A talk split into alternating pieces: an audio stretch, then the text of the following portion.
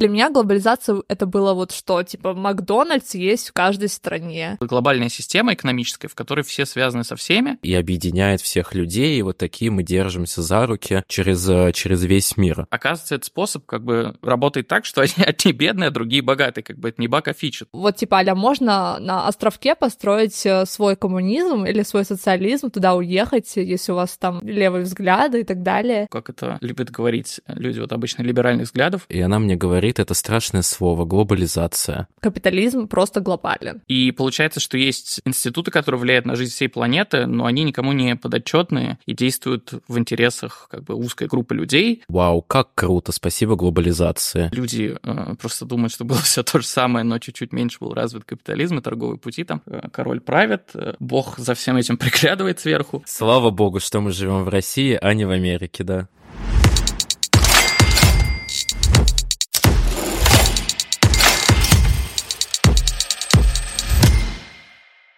Всем привет! Это подкаст «Жертвы капитализма», где я, Эля, и мой сведущий Даян обсуждаем экономику и иронизируем над реалиями жизни в позднем капитализме. Наш подкаст абсолютно бесплатен и требует много вложений временных, так и финансовых, поэтому мы были бы очень рады, если вы сможете нас поддержать пятью звездочками и отзывами на тех платформах, на которых вы слушаете. А если вы хотите поддержать нас не только душевными сердечными лайками и репостами, а еще и денежкой, то вы можете найти ссылки в описании, где можно узнать, как нам перевести копеечку.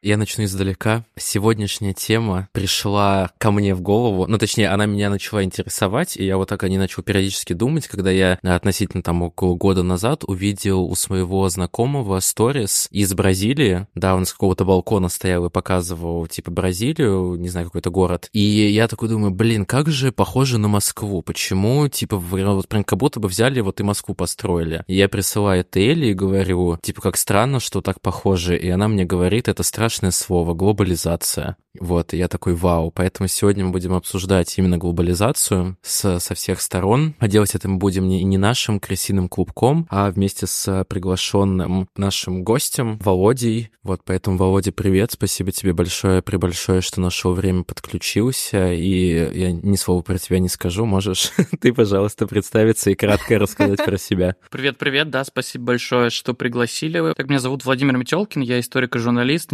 Немножко интересуюсь историей экономической мысли, истории экономики, вот. И глобализация, конечно, а, тоже будет касаться истории экономики, вот. И надеюсь, как продуктивно с вами интересно сегодня обсудим, вот, рад. Рад здесь быть. Мне нравится немножко интересуюсь, такой скромник вообще. У Володи целый канал есть на Ютубе с офигенными видео. Ссылку, естественно, мы оставим в описании, так что еще из забавного хочу добавить, что мы в каком мы в, в одном из недавних видео обс, об, обсирали а, концепт социальных сетей как место, где люди объединяются, а вот мы не правы. И правильно Эли сказали, что она говорила ложь, потому что с Володей как раз-таки... Да, объ... правильно меня захотели как коррекционистку, как консерваторку. Блин, да. вообще обожаю.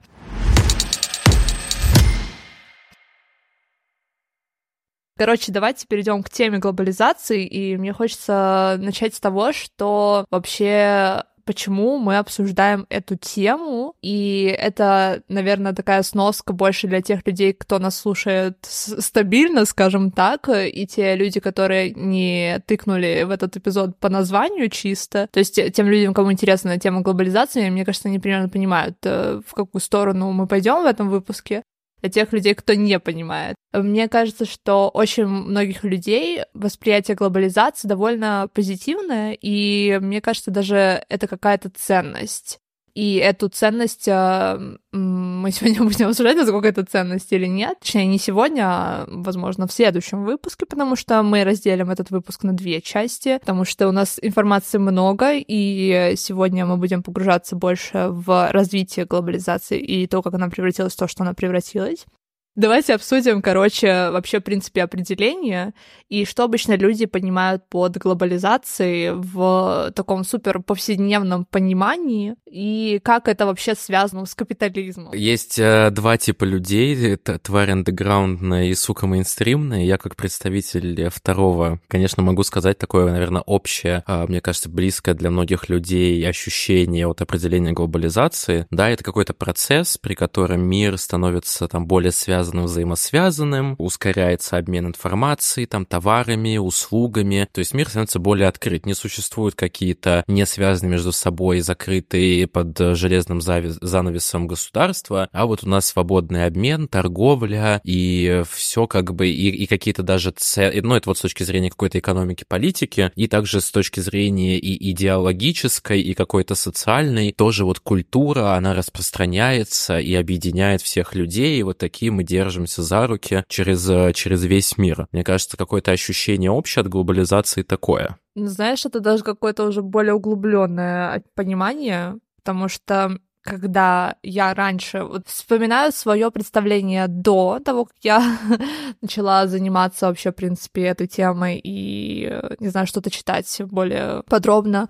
Для меня глобализация — это было вот что, типа, Макдональдс есть в каждой стране. Или, там, не знаю, все ходят в H&M. Ну, то есть э, это больше вот было связано с вот этой консюмеристской стороной что ты во, все, во всех странах найдешь что-то одинаковое, что-то, что является частью какой-то поп-культуры.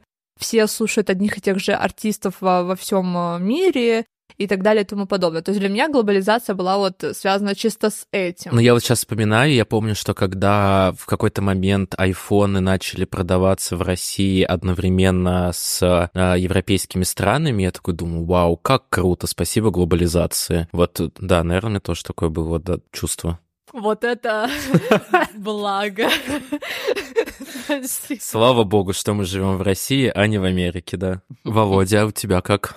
Но если как про какое-то ощущение такое интуитивное говорить, которое у меня было до того, как я начал знакомиться со всякой э, литературой и, ну, с разными концепциями глобализации, я бы сказал, что это похоже на то, что Эля писала, потому что, ну, я видел, что происходит какой-то процесс интеграции экономической, что там в, в моей стране, в России, появляются какие-то магазины, которые есть э, в других странах мира. В свою очередь, я это узнал из интернета, который тоже распространяется по миру. С самого начала как-то я, наверное, это воспринимал как э, расширение вот экономических связей, распространение вот э, корпораций, и потом уже какие-то на это у меня интуитивные какие-то такие ощущения панковские наложились уже в подростковом возрасте. Я думал, что корпорация это плохо, и глобализация это плохо, и скорее я ее как вот такую уже неолиберальную глобализацию понимал, но в сути дела не очень разбирался. И сейчас не сказать, что эксперт, но вот сейчас с вами обсудим. Да, давайте тогда перейдем к таким определениям, которые мы можем найти в литературе о глобализации. И, собственно, то, что Даян написывал, это как раз-таки, мне кажется, вот общая взаимосвязь людей во всем мире, то есть а, такое первое стандартное определение. И это определение, оно предполагает еще также снижение уровня, точнее не уровня, а количества границ, да, между государствами, между странами. То есть легче передвигаться, легче э, не знаю, связываться с другими. И мне кажется, это, да, тоже такая черта, которая многим придет в голову, когда они подумают о глобализации. Это, да, то, что там люди знакомятся с, могут познакомиться в интернете с кем угодно по всему миру. Мы сейчас находимся в трех разных странах, записываем этот эпизод. Это тоже забавно, как раз-таки вот часть этого определения. Второе определение — это процесс, в ходе которого социальные системы человека расширяются от национального до глобального уровня, что в конечном итоге приведет к тому, что все люди на планете станут частью одного общества с общей глобальной политической системой, общей глобальной экономической системой, общей глобальной системой здравоохранения и так далее и тому подобное.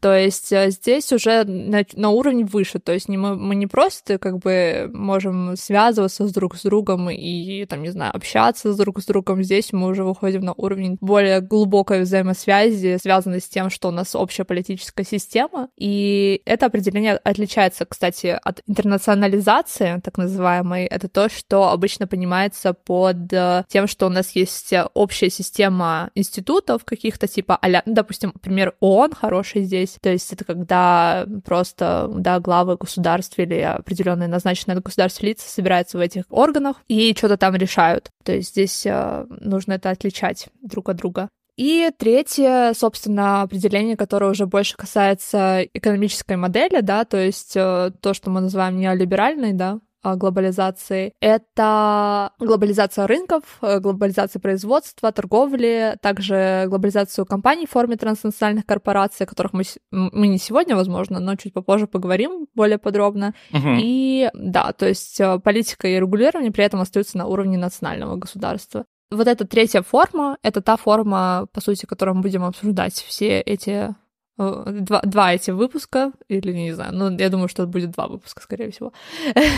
И к чему я вела вообще, на самом деле, вступление, почему мы обсуждаем глобализацию? Потому что многие люди не понимают, что та глобализация, которую мы имеем, это именно неолиберальная глобализация, и это как бы и есть форма, можно даже сказать, капитализма, или, по крайней мере, его проявление на уровне масштаба планеты, грубо говоря. И тоже важная, наверное, сноска, что есть э, очень много людей, которые думают, что, допустим, есть какой-то регион этой планеты, которого капитализм вообще никак не касается. Даже пусть это будет самое закрытое государство в мире. Вот типа, аля, можно на островке построить э, свой коммунизм или свой социализм, туда уехать, если у вас там левые взгляды и так далее. И это важно понимать, что нет, это невозможно, потому что капитализм просто глобален. И он находится есть во всех странах в той или иной мере, может быть, где-то немножко в меньшей мере, но в целом, в общем, избежать его сейчас невозможно. Я добавлю еще то, что на самом деле есть интересное мнение э, в отношении того, что глобализация на самом деле снижается и для меня это было нечто новое, потому что я не думала об этом с, с этой стороны. Есть а, такие эксперты, как а, Салливан, Кинг, а, Ралстон и так далее. Но в целом, в общем, большинство а, экспертов в этой сфере утверждают, что даже несмотря на рост националистической риторики и, там, не знаю, пандемии и так далее, все равно тенденция на снижение глобализации, ее замедление, а именно здесь речь идет о неолиберальной глобализации, признаков замедления нет нет. Подожди, мы берем в 2024 год э, глобализацию или не берем? Вот так вот кратко. Ну подожди, подожди. Это ну, секрет? Рано, рано Ладно. Сказать. Это секрет. Это, это чтобы вы послушали второй выпуск, а то мы там будем это обсуждать, берем ее или не берем. Потому что здесь вопрос, в котором много нюансов. И здесь сказать однозначно просто, э, ну, можно сказать, конечно, но Здесь важно осветить, что есть разные позиции насчет этого, и есть и правая, и левая позиции, и они ну, могут отвечать на один и тот же вопрос одинаково, но с очень разными предпосылками, и их надо понимать. Тогда перейдем к истории глобализации, вообще поймем, откуда ноги растут, как она связана с такими штуками, как колониализм, и особенно в контексте вообще, наверное, актуальных политических э, вооруженных конфликтов. Это тоже очень-очень важно понимать. Я, наверное, хочу сразу острый тезис заявить. Э, привыкаю к формату Ютуба.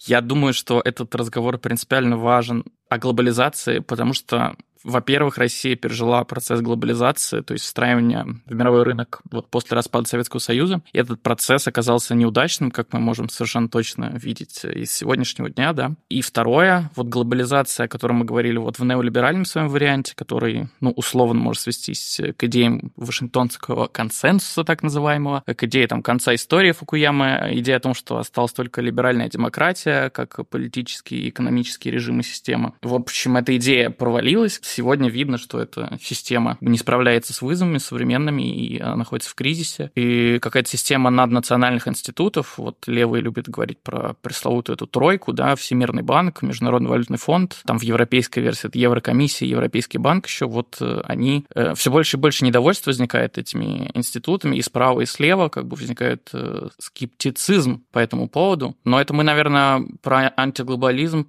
во втором выпуске, да? Да, мы придем еще к моменту, связанным а, с этой тройкой, потому что это такие слова, которые звучат очень сложно для многих людей. Немножко такой бэкграунд, э, наверное, больше с такой психологической стороны подойти. Мне кажется, что многим людям это, это такие штуки неинтересно про них слушать и их изучать, потому что они звучат очень скучно. И это сделано, как бы, можно сказать, даже целенаправленно, чтобы максимально отвлекать внимание людей, точнее, не то, что отвлекать внимание людей, чтобы не привлекать, наоборот, внимание людей. И в этом была большая проблема, что многие эти институции, они собирались, как бы там что-то решали, какие-то решения принимались на них, которые влияют глобально на всех людей в этом мире.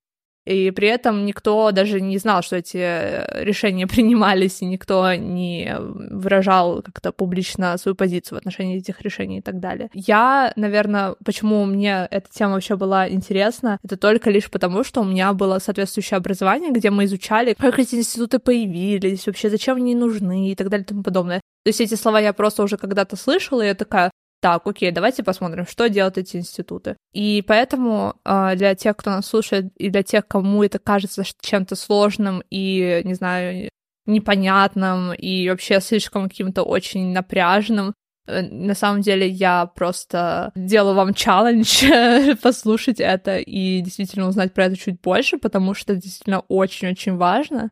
И, к сожалению, да, такие штуки нужно понимать и знать, чтобы разбираться. Ага, ну, в общем, как э, понимается глобализация от сегодня, вот ты, про, э, мне кажется, очень верно заметила про... Есть такая фраза «глобальное управление без глобального правительства». Есть наднациональные институты, которые, у которых есть рычаги управления экономические, как бы, которые сильнее, чем любое национальное государство и правительство, и они как бы задают правила игры в сфере экономики и торговли, ну, в общем, в сфере нашей жизни, э, которая ну, принципиально важна, которая касается каждого и каждой, но эти организации при этом не несут ни перед кем ответственности. То есть люди не выбирают их и по-настоящему не контролируют. И эта ситуация не является нормальной или привычной какой-то для истории человечества. Она довольно новая. Э, несколько десятков лет назад такой ситуации еще не было. Не было огромных корпораций, конгломератов, которые контролируют э, экономику мировую и институтов э, вот наднациональных, которые какой-то финансовый и монетарный контроль осуществляют и правила игры задают. И получается, что есть институты, которые влияют на жизнь всей планеты, но они никому не подотчетные и действуют в интересах как бы узкой группы людей, причем торговые и финансовые элиты э, внутри национальных экономик, которые образуют мировую элиту. В общем, и про Россию, если говорить, то российская элита вполне себе была частью этой мировой элиты до, наверное, 2014 года, до, до начала Украины. Про это можно интересно почитать. Мне кажется, у Колина Крауча, социолога такого британского, он назвал эту ситуацию постдемократией. То есть э, формально у нас существуют какие-то институты еще внутри либеральных демократий, но на самом деле люди их не контролируют. Это такой фасад. Вот. Давай теперь вернемся к истокам да, как так получилось? Да, да. Как так получилось? Как мы к этому пришли? Ну, я бы вообще сказал, что первая форма глобализации, связанная с, вообще с возникновением капитализма, то есть глобализация появляется примерно тогда же, когда появляется капитализм. В этом нам сильно поможет такая школа мысли, которая называется мир-системный анализ. Самые известные представители там Иммануил Валерстайн, Самирамин, Джованни Ориги, пожалуй, вот этих трех могу назвать. Собственно говоря, появляется торговля и географические открытия происходят как вы можете догадаться, по экономическим причинам в соответствии с версией мир анализа. Почему примерно в XVI веке понадобилось вообще развитие мировой экономики Валерстайну? Потому что произошел кризис феодализма, там несколько факторов было. В худшую сторону изменились э, погодные условия. Одновременно с этим происходил рост, демографический рост правящего класса, аристократии и знати внутри феодальной вот системы средневековой. И как бы им нужно поддерживать свой роскошный, затратный образ жизни, и им какие-то нужны занятия жизни, как-то свои руки и ноги занимать. Земли становится... Земли не хватает для, для феодалов, и отсюда усиливается нажим эксплуатации крестьян усиливается, и можно наблюдать подъем народных движений, там крестьянских бунтов и восстаний. Еще еще один фактор называет важный Валерстайн в этом процессе. Экономический цикл, да, мир-системный анализ всегда говорит про циклическое развитие экономики, про подъемы и спады, но вот это очень спорная штука. Тут дается объяснение, что вот подъем сменился спадом, потом опять подъемом, и, собственно, возникла необходимость в том, чтобы какая-то экспансия территориальная произошла, и феодалы вот отправились за океан для того, чтобы покорять другой континент. Это такая про экономические циклы сложная вещь, потому что, мне кажется, она немножко впадает в презентизм, она как бы пытается проецировать наши э, сегодняшние представления, наши какие-то сегодняшние экономические термины, теории, концепции на прошлое, и обычно это критикуется. Знаешь, мне хотелось бы кое-что добавить к этому про представление о наше, на, накладывать на историю. Это действительно часто случается, и что я замечаю часто происходит, что люди не знают не потому, что они там глупые или какие-то еще, а просто потому, что это какие-то такие вещи, которые мы почему-то не изучаем в обычно там, не знаю, в школе, в университете очень конкретно, что это вообще значит. например, становление национального государства. Для меня это была э, новая информация, когда я училась в магистратуре, что национальное государство существовало не всегда. И это действительно очень глупо, потому что я много изучала историю в своей жизни и никогда, никогда не сталкивалась с тем, что, да, был там Вестфальский мир, потом вот усиливается вот этот концепт э, суверенного государства, появляется государство как политическая единица, базовая политическая единица, что до этого было по-другому, и для меня это был действительно шок. Типа, я такая, что? Неужели это было когда-то по-другому? И это настолько сложно даже как бы понять, что люди не думали раньше в концепциях наций, что я отношусь к какой-то нации, к какому-то государству, так как мы думаем сейчас. И то же самое касается таких вещей, как компании, да. Нам кажется, что как будто бы компании, так как они вот сейчас существуют, они существовали всегда, но это действительно не так.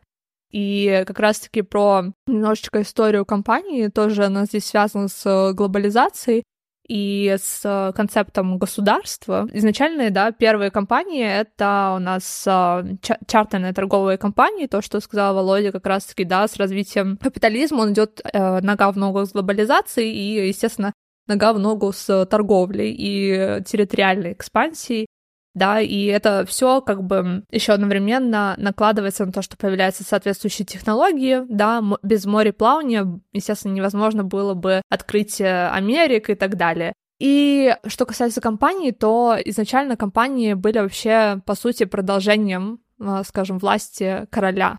То есть от короля компании получали монополию на торговлю, и эти компании, они обладали, по сути, суверенной властью над территорией, над торговыми путями и так далее.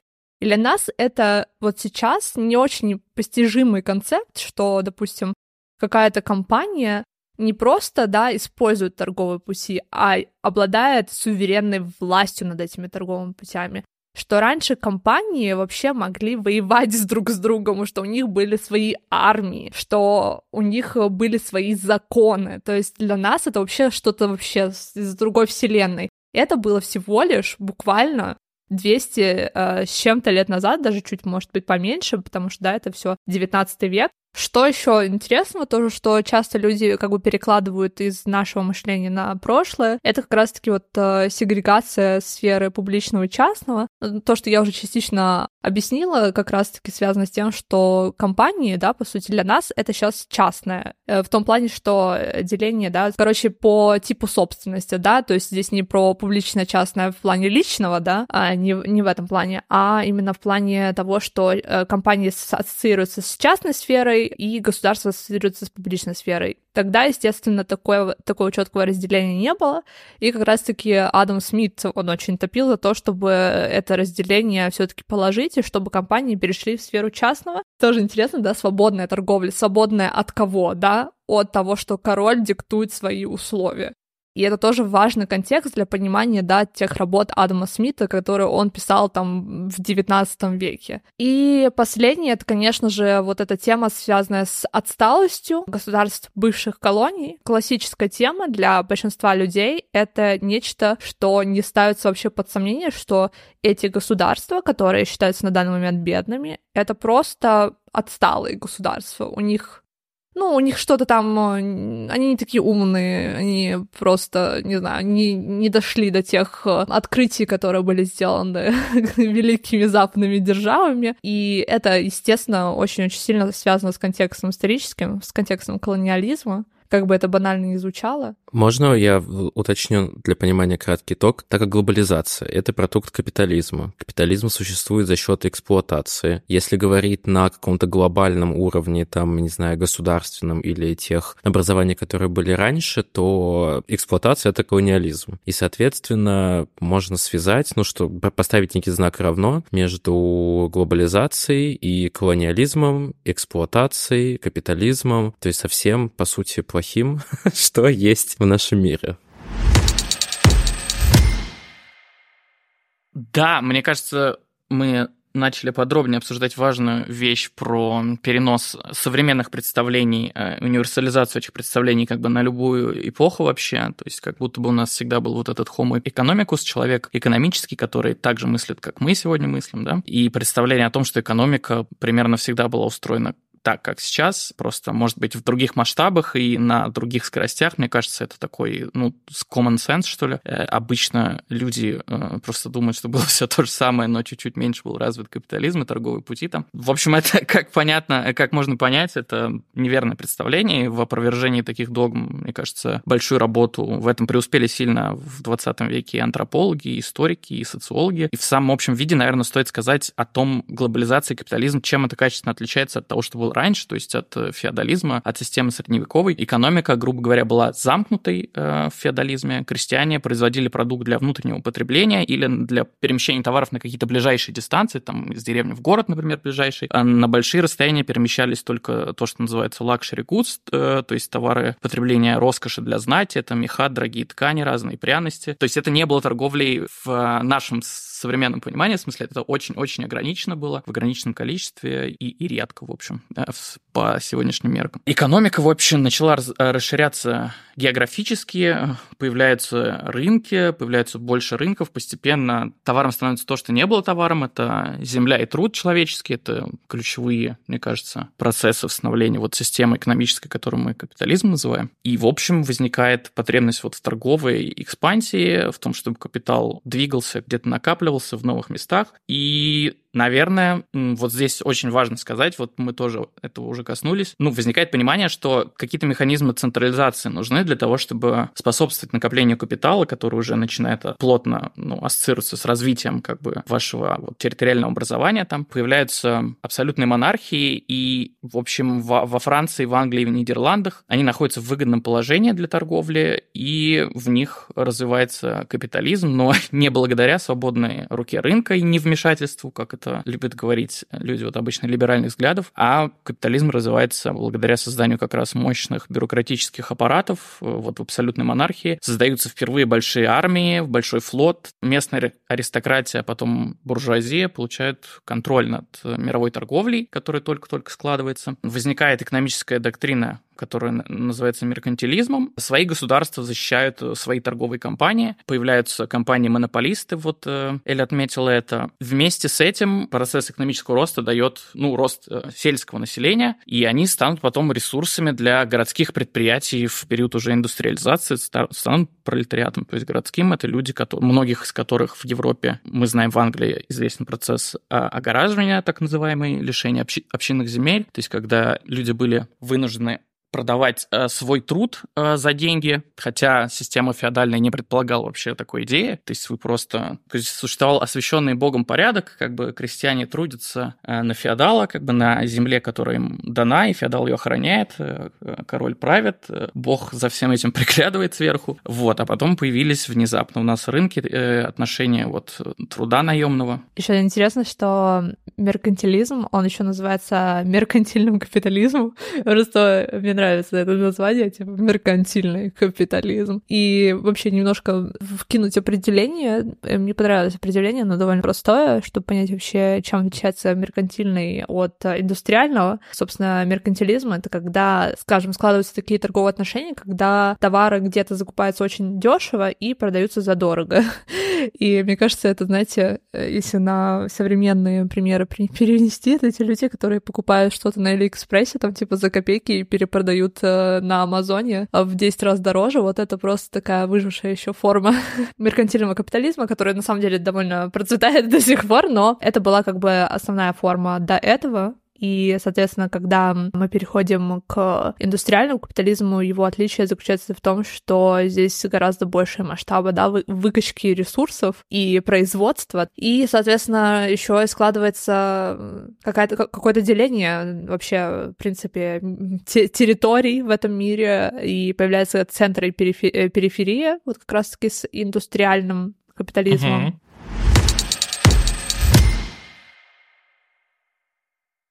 Это важный поинт про то, что капитализм, глобализм и возникновение национальных государств — это все очень связанные друг с другом процессы. Примерно в одно время они начинают в тесной взаимосвязи развиваться и, ну, становится в какой-то момент очевидным тем, кто контролирует э, потоки торговые, кто контролирует капитал, кто понимает, что благо, если не общественное, то, по крайней мере, благо их э, конкретного класса и прослойки, которые они принадлежат, заключается в том, что они как можно больше должны контролировать финансовых ресурсов, и от этого зависит э, рост экономический, как его тогда понимали. И, ну, здесь нужны какие-то инструменты, очевидные принуждения, которые сделают, как-то могут упорядочить процесс это накопления капитала, какие-то институты создать. И да, государство национальное начинает э, появляться примерно в то же время. Кстати, знаете, я хотел выбросить, не знаю, насколько... Я просто сейчас быстренько загуглил, мне стало интересно. Мы обсуждали историю про то, что раньше были не государства владели путями, а типа целые компании, у которых были армии и так далее. И мне стало интересно, какая ситуация сейчас. И есть э, типа крупнейшие судоперевоз...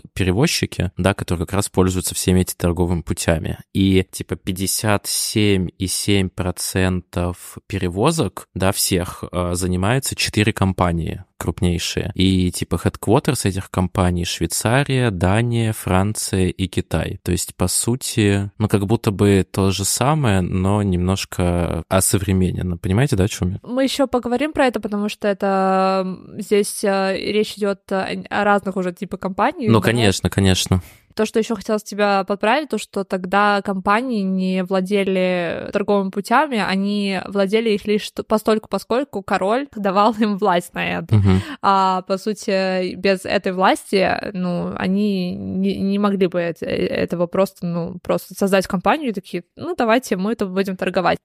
Мы уже немножко сказали, опять вернемся к вот анализу глобального неравенства на уровне э, государств.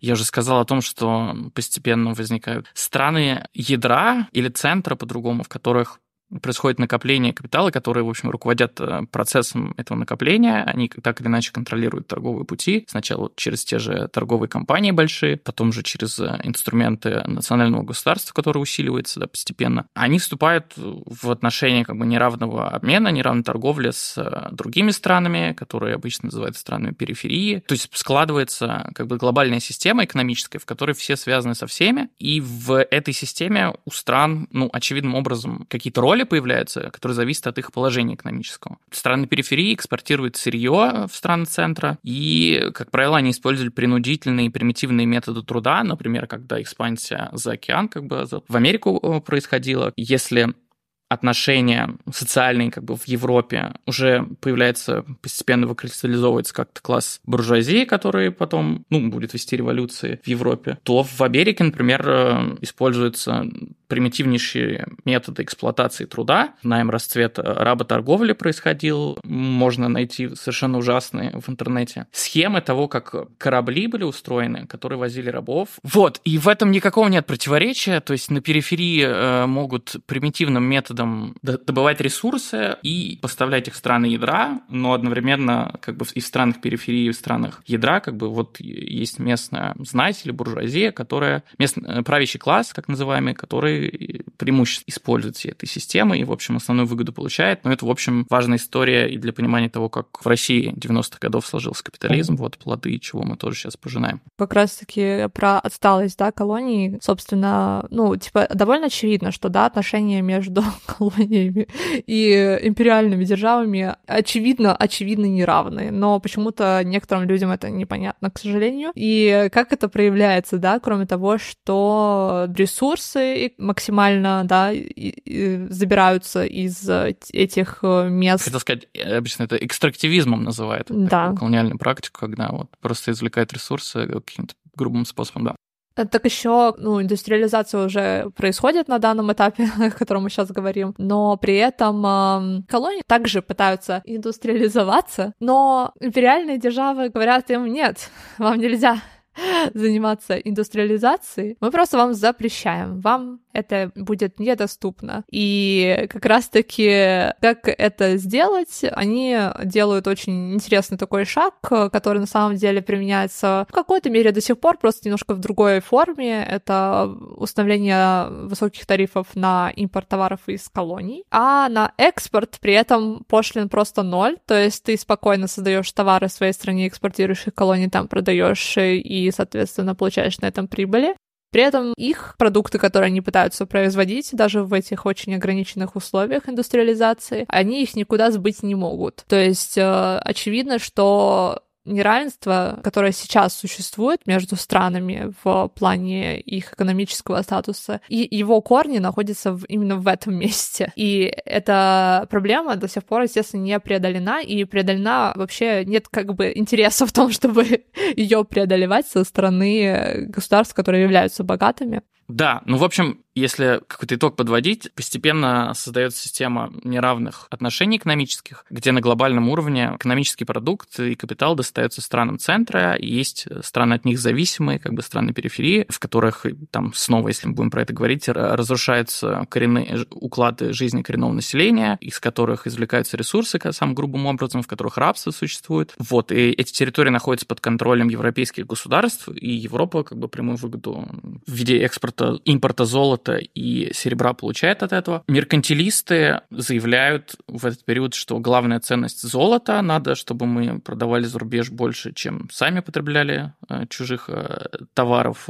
Экспорт должен превышать импорт. Сейчас это, наверное, называется там положительное сальдо торгового баланса. В общем, и еще раз, да, они делают это с помощью протекционистских мер, с помощью пошлин для э, ввозных пошлин на чужие товары, на импортные, чтобы как бы облегчить себе конкуренцию, создать себе преимущество. И при этом вывозных премий для своих экспортеров, для тех же торговых вот компаний. Собственно говоря, я как-то писал пост про то, как этот процесс называется. Вот хороший институциональный экономист такой есть, южнокорейский который написал книжку Kick in a Wavy Ladder. В чем суть названия Kick in a Wavy Ladder? Как бы вот стандартный нарратив либеральный про то, что ну, ну как разбогатеть? Вот меркантилисты придумали какой-то способ разбогатеть. Но оказывается, этот способ как бы работает так, что одни, одни бедные, а другие богатые. Как бы это не баг, фича. То есть они устанавливали просто пошлины на импорт и премия на вывоз э, товаров. Да? Здесь возможности э, разбогатеть нету для других, но можно им рассказать историю про то, что им нужно открыть свои рынки, для, да, и установить там систему свободной торговли. И, собственно, географически вот эта экономика расширится, в ней появятся новые э, периферийные страны, которые зависимы от, вот, сильного, от сильных стран, от центра, но которые никаких шансов не будут иметь на то, чтобы как бы существенно как-то поправить свое положение, если они не будут вводить, на самом деле, таких же протекционистских мер. Вот. И получается, богатые страны сначала сами игнорировали принципы свободной торговли, как бы сами разбогатели за счет протекционизма, как бы и защитных мер, а затем советовали вводить свободный рынок как бы слабым странам, странам, что, очевидно, их ставит в зависимое от Короче, я сейчас хочу перейти к такой интересной штуке, называется Open Economy Trilemma, потому что экономика, она, ну, это вообще крайне сложная э, как бы материя для того, чтобы ее понимать и как-то применять к каким-то конкретным историческим событиям и понимать, что такое монетарная политика, что такое золотой стандарт, что такое Бреттон-Вудс система, почему ее отменили и так далее и тому подобное. Поэтому э, попытаемся чуть э, ослабить уровень сложности через эту трилему, потому что она действительно очень много чего проясняет. И, собственно, чтобы ее понять, нужно представить э, такой треугольник, и в каждой вершине будет находиться определенный компонент. И эти компоненты я сейчас перечислю. Первый — это фиксированный обменный курс. Второе — это глобальная мобильность капитала. И третье — это монетарная политика. И теперь разберемся немножечко, что есть что. Фиксированный обменный курс, мне кажется, довольно понятно, что это значит. Все знакомы с обменным курсом. И э, все знают, что на данный момент обменный курс, он не фиксирован, он плавает, он меняется постоянно, да. То есть фиксированный — это противоположность тому, что у нас есть. Глобальная мобильность капитала, в принципе, тоже, само собой, разумеется, что это такое. То есть э, люди, я думаю, которые нас слушают, понимают, что такое капитал. И, соответственно, глобальная мобильность капитала — это возможность передвижения капитала по миру беспрепятственно. И последнее — это уже посложнее, что такое монетарная политика. По сути, монетарная политика — это возможность э, контролировать э, денежную массу в стране. Это, грубо говоря, напечатать больше денег переходя к тому, что происходит, да, в исторически, в плане глобализации и меркантильного капитализма, в эту эпоху у нас присутствуют два элемента. Это фиксированный обменный курс и глобальная мобильность капитала. То есть монетарная политика отходит на ее нет. То есть суть этой трилеммы заключается в том, что могут быть одновременно существовать лишь только два элемента. Третий элемент всегда выпадает. То есть невозможно все три иметь, нужно какой-то из этих трех э, отмести. И, соответственно, в этот период золотой стандарт у нас есть. И что такое золотой стандарт? Это, собственно, система, в которой торговля, вся международная торговля, она обеспечивалась золотом. И стоимость валют, соответственно, для того, чтобы страны могли как-то между собой торговать и ну, вообще понимать, так, вот у меня есть доллары, а у тебя там, не знаю, фунты. Как нам с тобой обменять товары на, на основе этого? В отношении каждой валюты устанавливается определенное количество золота, да, и в эквиваленте золота все исчислялось. И здесь довольно интересно, что, конечно, тогда, например, британский фунт стерлингов был как 113 э, гранов чистого золота, а доллары как 23 грана. То есть, да, какая, какая разница тоже вот подметить, какая разница между фунтом и долларом тогда была, да, то есть очень значительная. Эта система, она облегчала торговлю, потому что она позволяла поддерживать некий баланс, скажем так, э, потому что если страна импортирует больше, да, чем она экспортирует, то отток золота происходит из ее центрального банка. И это приводит к сокращению денежной массы и падению цен на местные товары. Но при этом, естественно, в отсутствие монетарной политики сложно было контролировать ситуацию внутри страны, потому что внутри страны могли происходить такие вещи, как э, безработица, низкие цены на товары, соответственно, у людей меньше притоков в свои доходы, люди не могут выплачивать свои долги, и, короче, эта система рано или поздно дает сбой. Несмотря на то, что она дает возможность поддерживать некий торговый баланс, опять же таки важно подметить, что здесь э, именно речь идет о торговом балансе, да. А можно простыми словами, то есть какой мы из этого вывод, то есть как это связано? Это связано с тем, что мы сейчас смотрим на то, как развивается экономика, да, в процессе развития капитализма. И, соответственно, чтобы понять вообще, что происходит, мы должны понимать, как это связано с экономикой и как эти сдвиги происходят под влиянием чего. Да, да, не, я, я понял, что все связано. Все переплетено. Да, у меня мем в голове, где вот такой, знаешь, доска на фоне с красными нитками и там вот такие бешеные глаза. Мне кажется, что как-то надо прояснить, в чем конкретно противоречие внутри этого треугольника состоит трилемма. То есть почему, если у нас капитал свободно перемещается через границы, денежно-кредитную политику нельзя контролировать. Я, наверное, даже зачитаю просто цитату из книги, потому что здесь описывается эта теория. И саму трилемму придумали независимо два экономиста одновременно. Это Джон Маркус Флеминг и Ро- Роберт Мандел. В общем, они поняли, что в открытой экономике, то есть экономике, в которой капитал свободно перемещается через границы, да, невозможно, чтобы правительство одновременно контролировало денежно-кредитную политику и фиксировало обменный курс. Если они фиксируют обменный курс, то теряют контроль над денежно-кредитной политикой, а если сохраняют контроль над денежной политикой, изменяя процентные ставки для увеличения или уменьшения денежной массы, то стоимость их валюты будет меняться по отношению к валютам других стран, и, следовательно, должна существовать а, система плавающих валютных курсов. То есть, если ты манипулируешь денежной массой внутри страны, то это влияет на твою валюту. А твоя валюта, она важна для того, чтобы у тебя была возможность торговать да, с а, другими странами. Да, потому что люди могут перевозить деньги просто могут перемещаться, и то есть любое количество денег может попасть тебе в страну, и это повлияет э, на курс. Клубок распутан. Если ты хочешь контролировать свою валюту и при этом контролировать денежную кредитную политику, да, влиять э, на ставку, то тебе нужно изолировать свою страну от э, иностранного капитала. Это сложная штука, но э, для того, чтобы понять, что такое Бреттон Вудс, э, вот она облегчает что, понимание, что такое Бреттон Вудс, потому что Бреттон Вудс — это когда как раз-таки выпадает глобальная мобильность капитала. То есть что это вообще за система, когда она появляется, и в связи с чем к 30-м годам, и я думаю, что большинству людей известно, что происходило в первые 30 лет 20 века, и в частности то, что случился масштабный кризис в экономике в 20-х годах, и произошла Первая мировая война, так-то.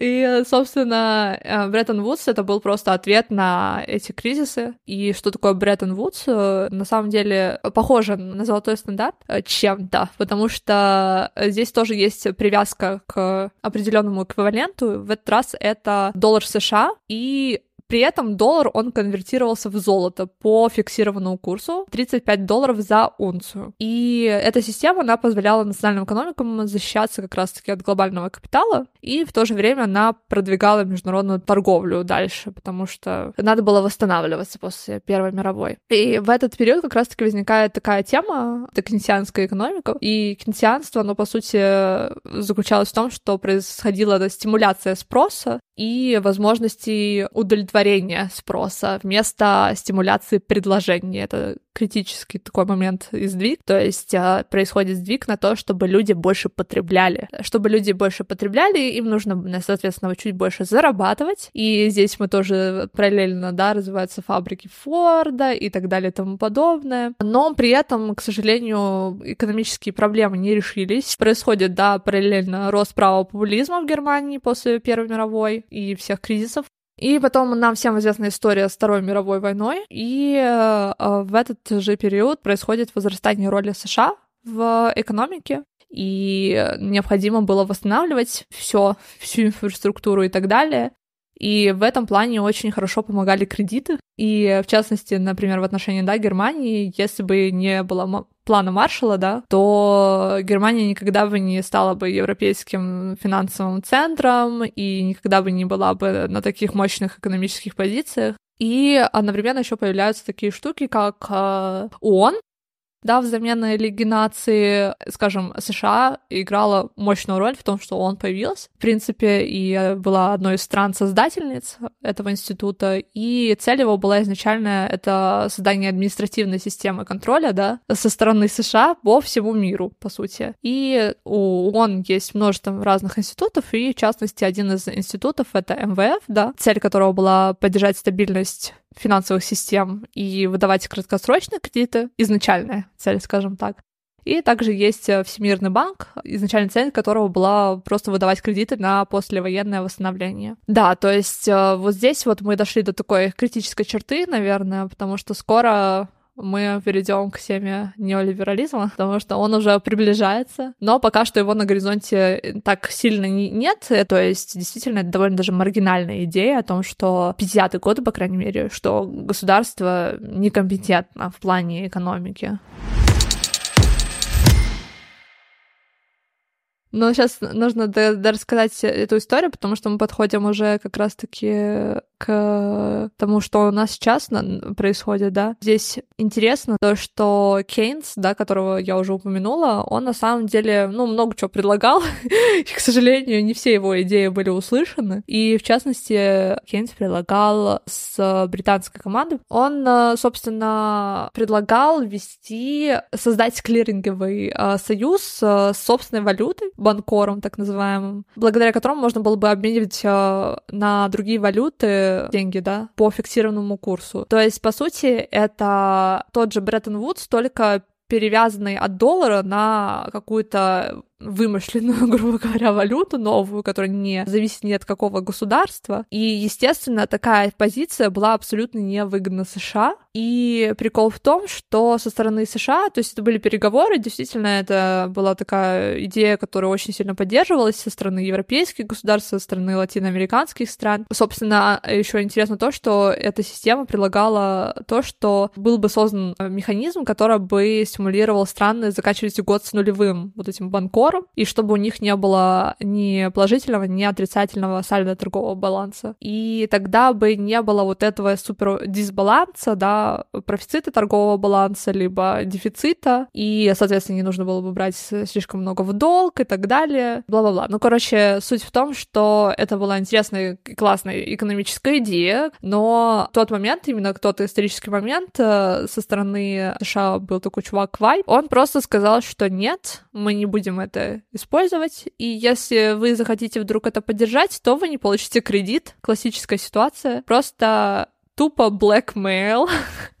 И, естественно, Великобритания отказалась от этой идеи, и, конечно, одновременно происходит множество процессов, да, после военных это деколонизация. А в 50-60-х годах появляется больше ста новых государств, и здесь абсолютно все валидно то, что сказал Володя в отношении того, что эти государства должны были открыться, по сути, да, ну, да, но у них была конкуренция в лице Советского Союза в тот период еще. Это очень важный момент, потому что, конечно же, холодная война, роль холодной войны на создание, на создание, на внедрение неолиберализма крайне велика. Потому что вообще на самом деле истоки этой идеи заключаются в том, что изначально она была маргинальной, но что-то произошло после, что превратило эту мысль из маргинальной в мейнстрим. И что именно произошло? А произошло то, что люди, которые создавали пропаганду холодной войны со стороны США, немножечко перегнули палку в ту сторону, что просто демонизировали в конечном итоге государство государства, и люди действительно верили, чтобы избежать авторитаризма, нужно максимально отпустить все, э, все давление с компаний, с корпораций, с экономики и позволить делать рынку то, что он хочет,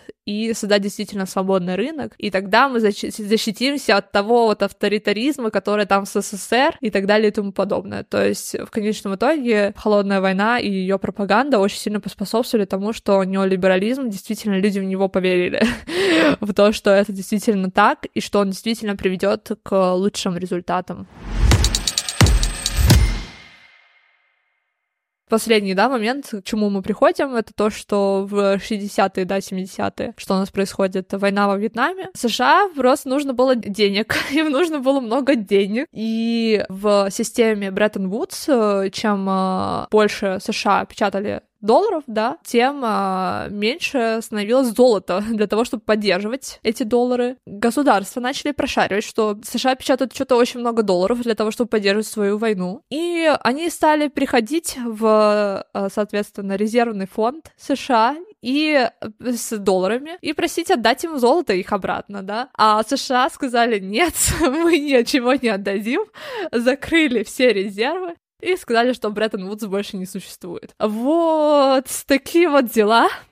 И мы, собственно, оказываемся в э, системе финансового капитализма, где мы скинули фиксированный обменный курс. То есть, да, Бреттон Вудс, конечно, в итоге главная центральная черта — это то, что фиксированный обменный курс был, да. Это отбросили, соответственно, все страны открыты глобальной мобильности капитала, и у них при этом есть, э, остается в руках монетарная политика, то есть можете печатать больше долларов или какую-либо, не знаю, валюту свою и контролировать, так э, скажем, э, количество денежной массы в стране, но при этом мы существуем в мире плавающих курсов, при этом, да, мы не знаем, сколько будет стоить завтра доллар, евро и так далее, ну, точнее, мы можем прогнозировать, конечно, но в конечном итоге это все очень нестабильная система. Мы как кратко проследили процесс процесс развития капитализма вместе с развитием глобализации. Мы поняли, что эти процессы связаны неразрывно и влияли друг на друга. Сложилась глобальная экономическая система, в которой все страны связаны друг с другом. Все страны так или иначе вступают в какие-то отношения, торговые, в отношения финансовые друг с другом. Сегодня, я не знаю, регионов мира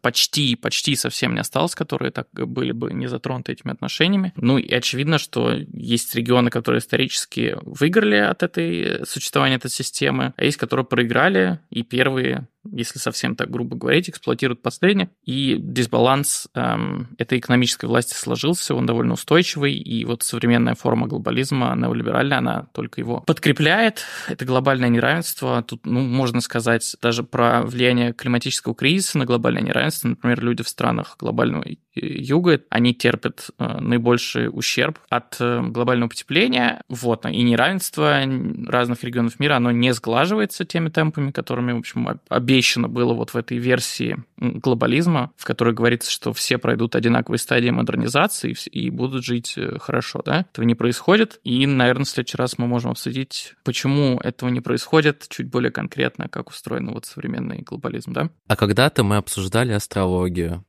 Да, кстати, реально. О. Ну, как бы год 2024 — это кармический год. Капитализму конец. Да, поэтому... тоже классно, почему нет? Получается, всех обняли, подняли, поцеловали и увидимся в следующем выпуске.